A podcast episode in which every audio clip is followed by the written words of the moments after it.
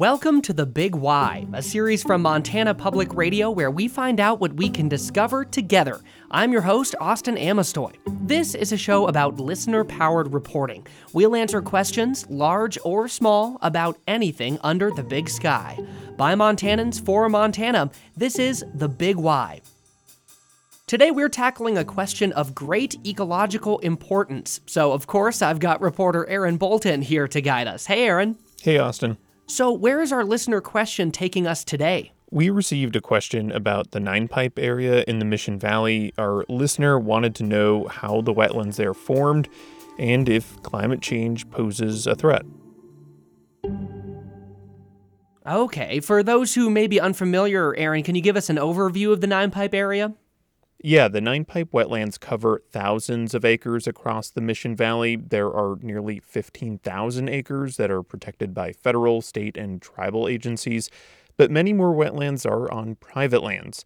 So it's really this sprawling complex of wetlands and grasslands tucked at the base of the Mission Mountains. Certainly sounds picturesque. Our listener wanted to know how the wetlands there formed. What can you tell us about that? I drove out to the Ninepipe wetlands to meet Art Soukkala and Blair Libby. Both work on wetland conservation for the Confederated Salish and Kootenai tribes, and they took me near the Kicking Horse Reservoir. But surrounding the reservoir is this sea of brown grasslands dotted with these small bowl looking wetlands. Soukkala says massive glaciers carved through this valley all the way to Missoula. Those glaciers eventually melted as the Earth's climate changed. That big melt formed Glacial Lake Missoula, which flooded into the Mission Valley. And what that did was it dropped down these real lacustrine, tight silt clay loam soils, silt clay soils. And they're very tight. They don't allow water to percolate. Soukkala says what was left after the floodwater receded was permafrost. That permafrost formed these ice heaves. And then when they melt out, they collapse. And that creates depressions. Are those depressions left behind the wetlands we can see today? Yes, yeah. The depressions collect runoff, and the soils deposited from the Lake Missoula flood prevent that water from absorbing into the ground. They are commonly called prairie pothole wetlands. You can see many of them in eastern Montana as well. But these wetlands, although created by natural climate change, could offer a window into the future of the Arctic as it thaws from human caused climate change. Wow, it sounds like the wetlands have a ton of scientific significance. That they do, but it's not just the wetlands themselves that are important, it's the grassland ecosystem they are a part of. Animals like waterfowl nest in those grasses and use these wetlands to feed. Grizzly bears utilize the grasslands, and so do falcons. The wetlands themselves do provide other ecological services beyond habitat. They filter out nutrient runoff from farms, they store water into the summer, mitigating drought, and they store an outsized amount of carbon. What do you mean by outsized? I'll let Blair Libby with the CSKT explain that.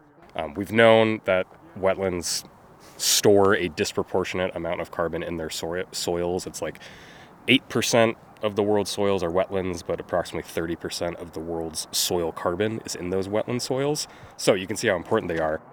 Hmm, so just as wetlands can help inform us about the future impacts of climate change, it sounds like they're just as important to mitigating it. Yeah, people like Libby say preserving wetlands everywhere, not just in the Ninepipe area, is one of the most important things we can do when it comes to combating climate change. Aaron, our listener wanted to know if human caused climate change is a threat to these wetlands.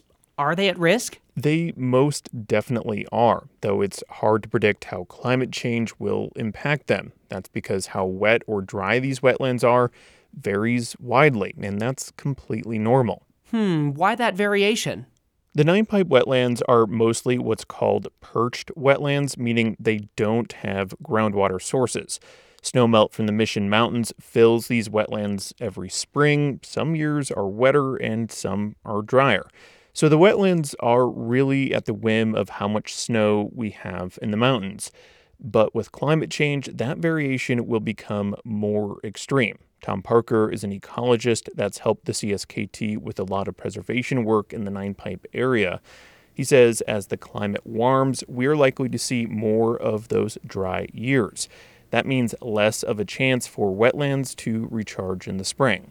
Things would evaporate quicker, they would dry up sooner, and provide habitat for earlier and shorter periods of time during the summer. Soukkala says more wetlands have been drying up earlier in the summer over the past decade.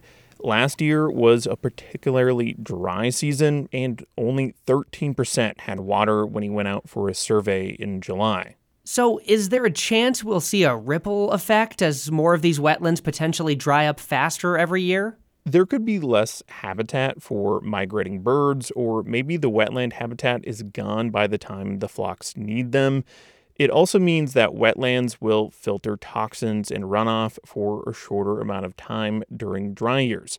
And if they dry up completely, they won't provide any of those services. And the carbon they stored could be released back into the atmosphere, furthering climate change. That sounds like a future we definitely want to avoid. Aaron, is there anything being done to save these wetlands? Well, there's nothing we can do to guarantee good snow years. But the CSKT is working to protect these wetlands from development. That's been an increasing pressure as more people move to the area. The tribes have already protected 3,000 acres through purchasing land or easements, but many of these wetlands are on private property. And a recent U.S. Supreme Court ruling likely weakened protections for many of them. That means it could be legally easier for developers to drain and fill them in. All my sources told me that while it's bad that wetlands can dry up as a result of a warming climate, any flood years we have will quickly restore that habitat.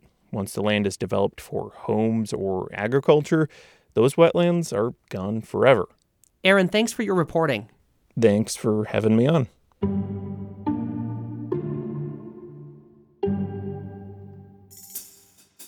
Now we want to know what makes you curious about Montana. This show is all about answering your questions, so send them to us at bigy.org.